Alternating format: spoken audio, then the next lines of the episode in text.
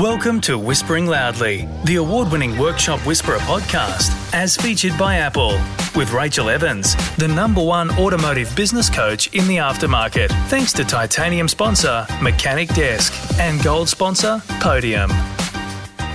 Whispering Loudly is the Workshop Whisperer podcast. Hello, I'm producer Mel. We hope you enjoy listening to our podcast. Someone wrote us a message uh, or a, a review the other day that they'd listened to nine in a row. What's the most podcasts or shows, Rach, you've ever watched in a row when you've gotten really into something? Oh, if I get into something like on Netflix, Yeah. uh, Do you get obsessed? Yeah, I do. Go into like a lockdown for.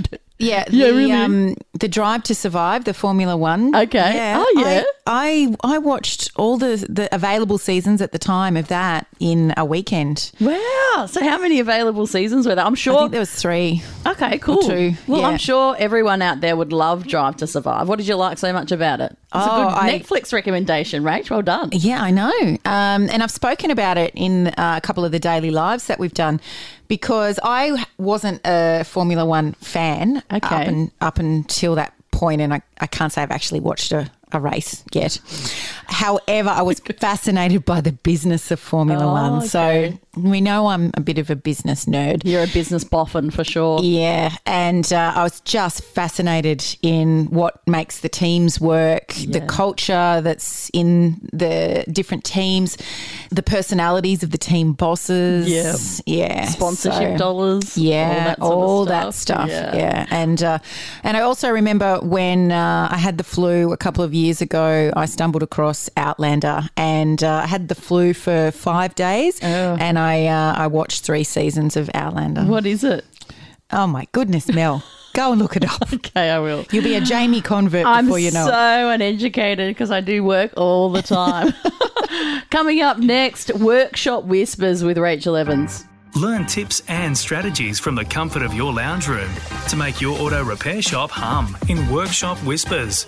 Welcome back to the podcast. Today is a Workshop Whispers episode. If someone wants to get in touch with us, Rach, and send us their question, how do they do so? They just send us an email uh, with the subject line Workshop Whispers to admin at workshopwhisperer.com. 100%. And if you want to ask someone a question now and you don't want to wait, go to Facebook, uh, type your profitable auto repair shop. You can join the closed Facebook group. You can get advice from Rachel and Dean in there. And you can also ask for advice from other workshop owners.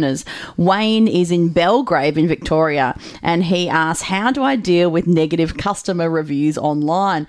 We have fake profiles leaving us one star reviews and customers leaving reviews about something we've mishandled on their vehicle or how expensive we are. Oh, that's a hard one. Well, there's three different things going on there. There's the fake accounts uh, leaving reviews. And the way to best deal with that is to simply go on, say, we can find no record of you actually having attended uh, our shop. Yeah. Uh, if you'd like to give us a call to discuss your issue, we are more than happy to investigate further and leave it at that. Yeah, right. Okay, don't get too obsessed No, with it. no. Okay, because it does bring down the overall rating, right? it does. I know of business owners who have found who did the review and then rung the person and got them to take it down. Yeah, and I Yeah. think if you resolve a complaint in that way, it is fair enough that you ask Yeah. the uh, person who left the review to change their review. Okay. Uh, that is, yeah, that I've, I've seen that happen a number of times, you? and Yeah. I think that's fair. Take a smoko and review us on your Apple Podcast app or wherever you listen. If you are being trolled, essentially, Yeah. um, and have multiple one star reviews from people that you know are just, you know, people that have never been to your shop, Probably a competitor. Potentially, but someone may have an experience with you Oh, that okay. they don't like, and then they enlist or recruit Right. people to leave the bad reviews. Okay. But you can uh, submit to Google that you think it's a, uh, a fake review or a false review. But there's also companies now where if you pay them a fee, they'll do the work to restore your rating. Are you serious? That- yes, I'm serious. Um, I can't speak to the overall success of how they go. Okay. But, but it is a thing these days. wow. You can, you so can hire what do you do? Just that. Google it? Yep. Okay, cool. So that's if you're on the you know the the fake review side. But if you are having genuine customers having issues and leaving poor reviews, then that's a, uh, a highlight for you that there's misunderstanding or there is in fact uh, a gap in your process uh, that you weren't aware of that led to that customer becoming unsatisfied. So approach it from a learning perspective of okay, something's not right here, and go down the path of um, of inquiry with the customer.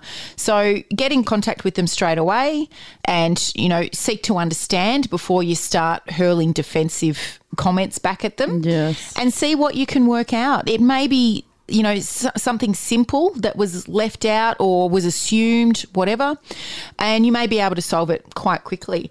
Uh, however, if it is a genuine customer and their grievance you think is completely unwarranted, well, then again, you need to think about the most appropriate professional response. If you've tried all means to rectify the situation, remedy the situation, and the, the customer's not having any of it, then you simply say that in your response to them on Google and uh, say that, you know, you've offered this, this, and this, which you won't accept.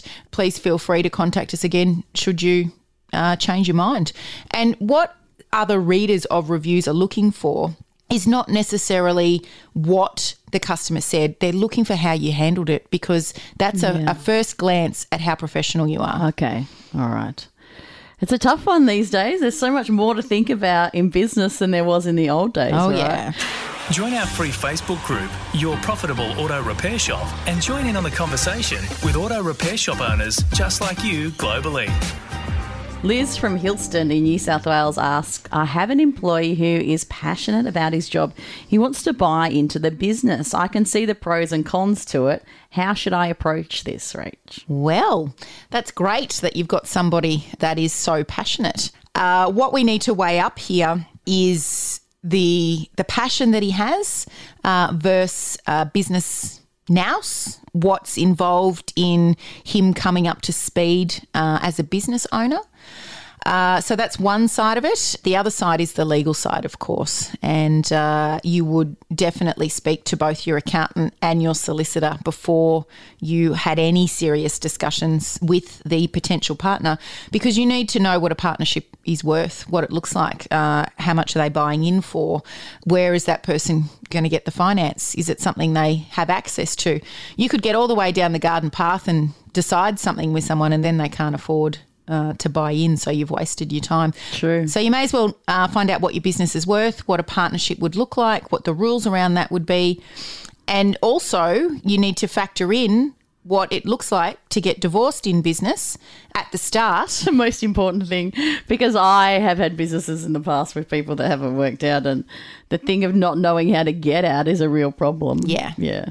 Yeah, so you've got to, um, you know, if you do proceed with your discussions about it after you've spoken with the accountant, that's where the solicitor comes in because you need a really watertight contract and everybody understands their roles, responsibilities, obligations, Yeah. financial commitments.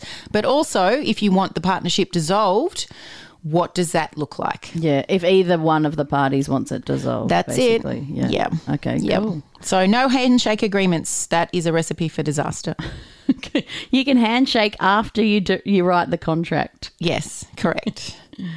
Thanks so much for listening. Go to uh, wherever you listen, please, and give us a five star review and a nice little comment. Say, I learnt so much from this podcast. It was great.